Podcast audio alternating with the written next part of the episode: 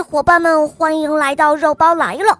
今天的故事是希尔小朋友点播的，让我们来听听他的声音吧。小肉包你好，我叫江林希，我的小名叫希尔，我天天都在听你的故事。我很喜欢《萌猫森林记》，还有《恶魔岛狮王复仇记》。我想点播一个故事，故事的名字叫《闪光的鱼》。好的，小宝贝，你点播的故事马上就要开始喽。下面请收听《闪光的鱼》。有一位善良的老公公，他的儿子死了。现在他不知道他和他的老伴儿怎样的生活下去，因为他的老伴儿也上了年纪，而且还生了重病。每天，他到树林里去拾柴火，然后再卖掉那些柴火，买回面包。就这样，他们凑合着过着日子。这一天，他在树林里边走边哼哼。这时候，他遇见了一位长着长胡子的先生。这位先生说：“我知道你的日子很艰难，我很乐意帮助你。这是一只钱包，里面装了一百枚金币。”当老公公接过钱包的时候，瞬间他就晕倒了。等他苏醒过来的时候，那位先生。已经不见了。老公公回到家里，把这一百枚金币藏在了一堆肥料下面，没有向他的老伴提起这件事情。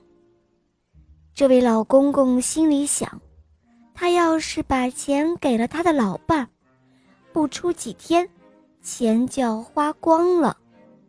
到了第二天，他照常到森林里去拾柴火。那天晚上，他看到饭桌上摆满了好酒好菜，就警觉了起来，问他的妻子说：“哦，你怎么能买到这些东西呀？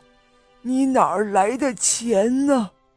我把那堆肥料卖掉了，所以就有了钱。他的老伴儿回答说：“什么？”你简直是胡闹！那里面藏着一百枚金币呀！第二天，老公公在那片树林里一边走一边叹着气。这时候，他又遇到了那一位长着长胡子的先生。我知道你的运气不好，那位先生说道。不过别难过，我再给你一百枚金币。这一次，老公公把钱藏在了一堆炉灰里。第二天，他的老伴儿卖掉了那一堆炉灰，又买了满桌子可口的酒菜。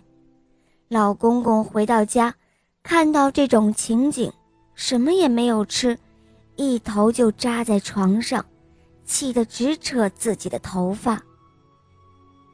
到了早晨，他正在树林里哭哭啼啼。那位先生又来了。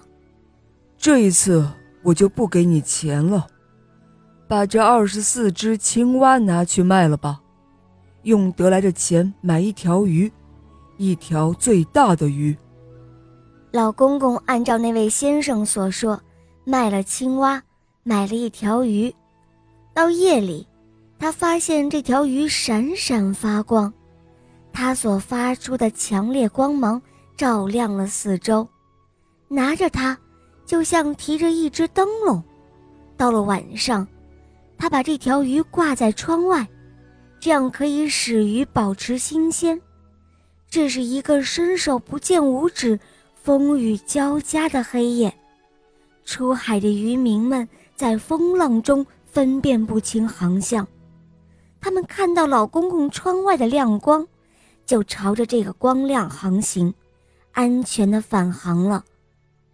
他们把打来的鱼分给老公公一半，还跟他说定了，要是他每天晚上都能够把这条鱼挂在窗外的话，他们就把晚上打来的鱼二一天作五，跟老公公平分。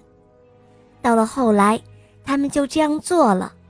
从那之后，老公公再也不用受苦了。